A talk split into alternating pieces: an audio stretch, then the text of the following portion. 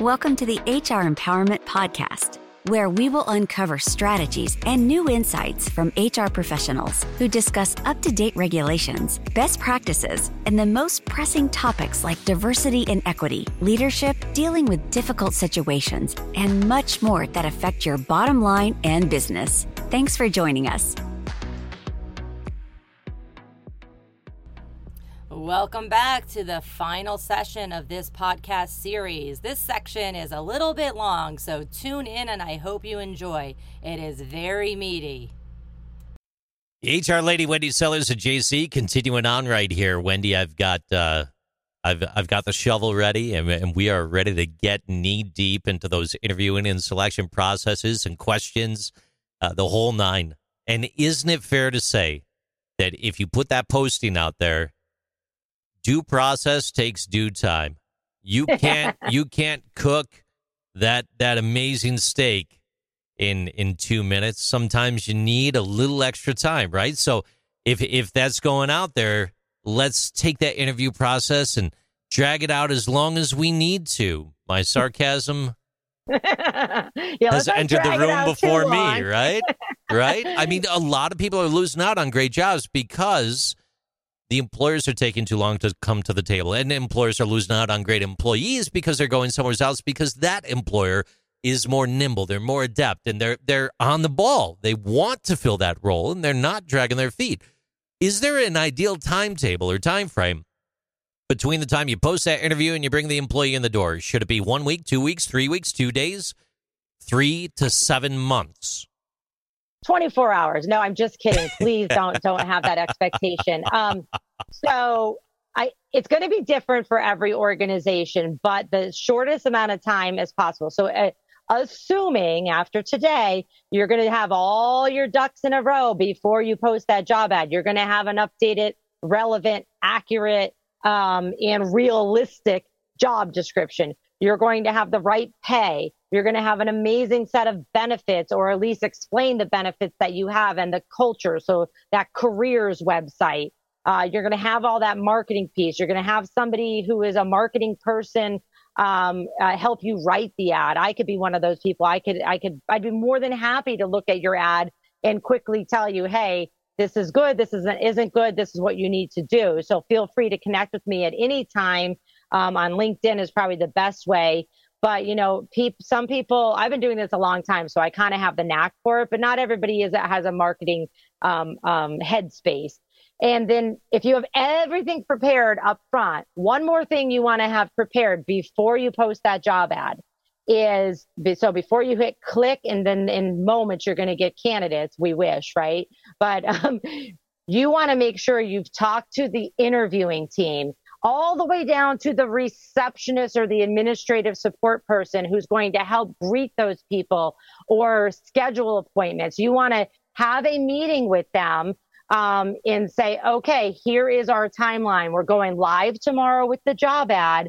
What does everybody's schedule look like? Oh, manager, you're on vacation. Boom, we're not going live with the job ad then. Um, or manager, are you okay with not interviewing the people and having somebody else interview them for you? And so really, really, really being prepared. I even tell my clients, I go ahead because I usually have access to their calendar and I say, we're putting the job ad out, um, say Thursday and we're going to have candidates immediately. We tend to get a lot of candidates over the weekend as well. Uh, but what we want to do is starting maybe Tuesday, start sorting through those candidates and scheduling phone interviews. So anybody who's involved in the phone interviews, whether it's HR, an admin person, whoever it might be, I block out their calendars for that whole week. I say, okay, from whatever, 9 a.m. to 11 a.m. Focus uh, time. Focus yep. time. Yep. And if we don't book it, we don't book it, but at least they're not overbooking. Right. And oh i'm sorry i can't i can't interview you now because i was scheduled for a meeting how could you get scheduled for a meeting if i already blocked out your calendar Exactly. So- Exactly. so- hey, uh, quick question here for you though. How do you feel about those uh, interview questions that a lot of employers feel they have to ask? You know which ones I'm talking about. What is your biggest weakness? What's your greatest strength? Where do you see yourself in five years? What about those type depends on the role. questions? You know, it really depends on the role. I mean, if it's an entry level role, geez, give the person a break, right? It's more, you should be more making them feel like they, they can not be so nervous and stop shaking at the interview, you know? Yeah. but a lot of people, I mean, interviews are the, are, are the worst thing ever. Um, not only for the manager, but for the candidate. It, it is, yeah. I mean, you're given you, the manager or the HR team or whoever's doing the initial interview are basically giving somebody maybe three minutes of, of your time, even if you even take that long to look over their resume, a couple minutes of their of your time on the phone interview to say, yes, you're going to the next stage or I'm rejecting you. And like that person put a lot into applying for your job. Um, please don't make your application so complicated.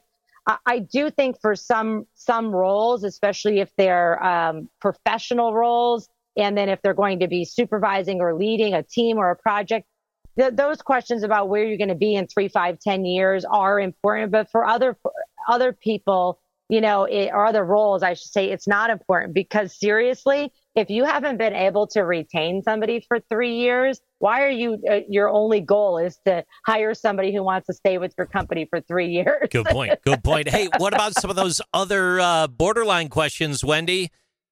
What if you're putting yeah, the power so, in the hands of that manager and the interviewees in front of them and they simply ask, hey, where are you from originally? Or do you go to church? Are you married? Or uh, oh, when boy, did you graduate high school? Or lastly, lastly, how, how would you feel, Wendy, about managing a team of all men? Yeah, you have to, first of all, folks that are listening to this, please do not put that job ad out and allow people to start booking ca- uh, candidates for interviews um, until you do some basic training. And I can help with this as well.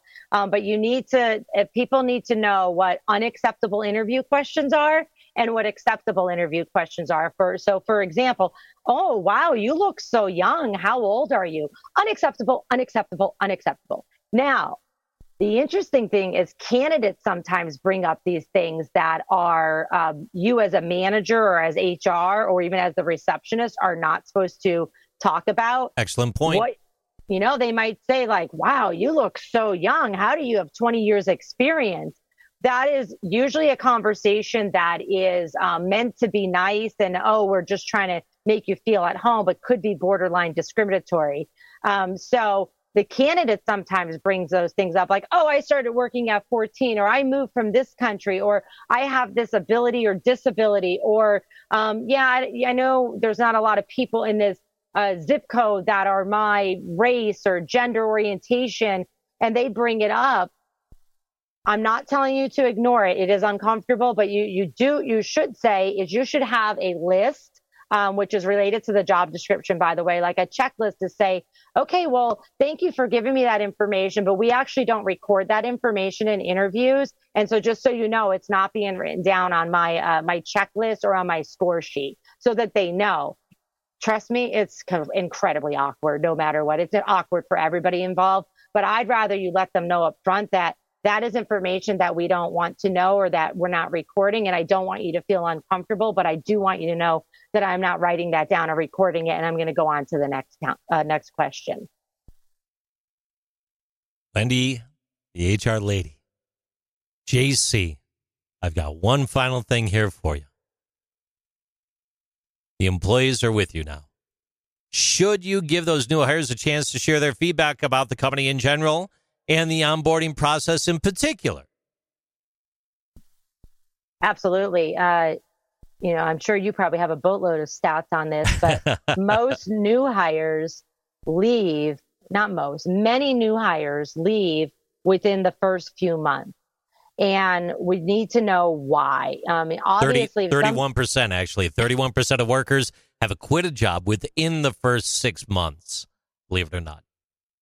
I believe it. I'm surprised they even lasted that long, you know, to be honest. And uh, in during this, uh, this pandemic that we're still in, I, I would, I would think the, the statistics have probably increased even more. Why? Because it has been become socially acceptable to have short time jo- jobs and um, let's just say you and I are competitors and we're interviewing the same candidate and JC and you went and hired that person and they left. I, I don't care that they left you. I'm just like, oh my God, yeah, yeah, come back, come back. Yeah, yeah, we want Right. you. You know, we've already interviewed you. You turned us down. Yep, come back. Like, I don't even care at that point that they were only with you for two months and they tell me it didn't work out. Okay, fine, whatever. Come on in. Let's interview again. Let's get this deal closed. Can you start Tuesday? Um, it's become more acceptable um, because we're desperate and there's not enough candidates and there's not enough, um, not just candidates, but talent out there. And so when we fall in love with the candidate, we're waiting for them to leave the next person and bring them in. Uh, but it definitely, you know, feedback, feedback, feedback is a two way street.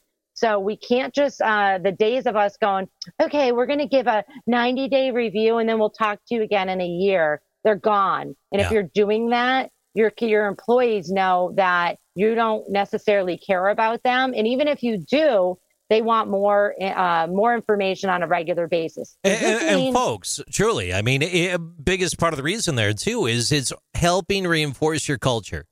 It's helping reinforce the transparency. You're going to make those employees feel valued at the end of the day, and you're going to support that open and honest culture. It's going to accelerate the new hire productivity, and ultimately, you're going to improve your onboarding process by facilitating that pathway, that that two way feedback. I didn't mean to jump in. I just No, had a passion to bring it to the table right then and there for you. No, it's definitely it's so important. Um, I would rather find out at four months because there's been two-way communication and transparency and open lines of communication. So I, as the HR person, would rather a, a, a, a new hire come to me at four months, jump over their manager or even their their manager's manager and say, "I'm not comfortable going to them, but I'm having an issue. I have a medical issue. I am not catching on as much as I thought I would." And I don't know what to do. I'd rather you tell me that at four months so that we could stop, retrain you, train you in a different manner because not everybody learns the same way. And, you know, and stop you from quitting at five or six months, as you said in the statistics, versus just saying, nah, no news is good news. It's fine. Because managers usually know when people aren't catching on, but all too often they're busy and they keep going, oh, I'll talk to them, I'll talk to them, I'll talk to them, and then they don't. So this goes back to, you know, how I was saying, um, for before you press, you know, uh, uh, post for the job ad to have your managers all scheduled for an interview Yes. for the next two weeks and let the candidate know this is a three step process. You're going to talk to this administrative person first, and they're going to ask you a few go no go questions. Once you pass that, you're going to talk to the manager. Once you pass that, you're going to talk to the director. Then I'm going to give you an offer. So they know what the steps are. Well, it should be the same thing once they're hired. At um, you know the first week, this is what's going to happen. So I also like to have my clients give a calendar of events, so a schedule of events for the first six to 12 months of employment. Obviously, there's going to be a lot more going on in day one, week Right. one, you know, first month, three months. But so they know you are going to go and maybe do a mini internship in another department for a week so you could better understand our marketing side, our, our sales side, or our production side. So it all comes together. So the, the recruiting process um, really goes through the onboarding all the way, you know, for some jobs, it could be three to five years if it's a, a job that takes a long time to get, you know, incredibly proficient at. In that feedback process is really important, folks, to focus on remaining positive and providing constructive comments through the process. Positive feedback is a huge motivational tool for the employee and your entire workforce, especially the person that's giving that constructive, positive feedback at the same time. They're going to feel good doing that. And for the uh, the people receiving it as well, look, delivering that uh, positive feedback, uh, the person handing that out, it's it's going to help balance the constructive points to follow, and and it's important just to remember that that two way street. Just just keep it open, keep it transparent, keep it honest, and stay positive among all things if you could. I don't know, a couple couple words of wisdom from the old man with the deep voice. You know, I, I think one of my uh, my final comments about um, recruiting and hiring um, and reducing uh, turnover of new hires is to use more than one source to post your job ads. And I know that's hard; it's time intense and it's expensive. But you you could just do a quick search online. I just did one um, of you know the the most common job sites for people to use And it's uh, from a money.com article and it's Indeed, which I think a lot of people know, ZipRecruiter, LinkedIn, Glassdoor, AngelList, and, and for government jobs is USA Jobs. Um, you know, they do cost money. So you got to make sure you get your act together uh, up front and be prepared. And don't use all six um, or five, because most of you probably aren't government employers, but don't use all of them, but test it out. Say, for these jobs, I'm going to use these two sites. Or for these jobs over here, I'm going to use these other sites. The other site that is 100% free for everyone to use, however, you do need to register, and sometimes that's a hassle, is your local unemployment office. It's all online. It's usually called a um, career uh, career site or workforce, but you know we refer to it as the unemployment. But every state has one.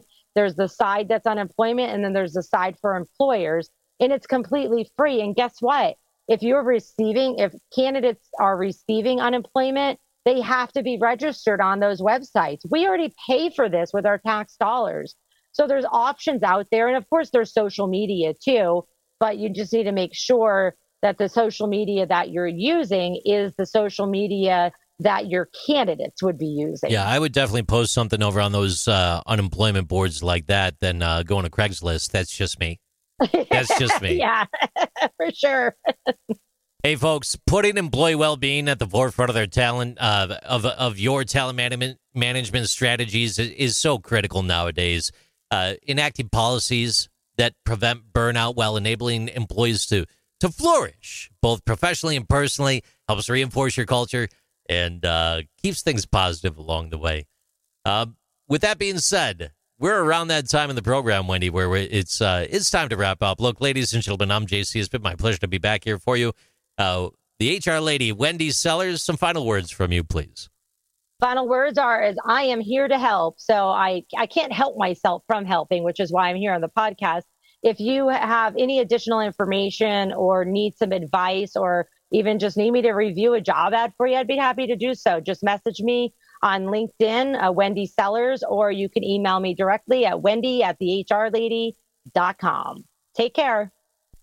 Thank you for joining the HR Empowerment Podcast, brought to you by Aurora Training Advantage. We hope you've gained new insight and strategies to navigate the HR profession. We look forward to you joining us again on the HR Empowerment Podcast.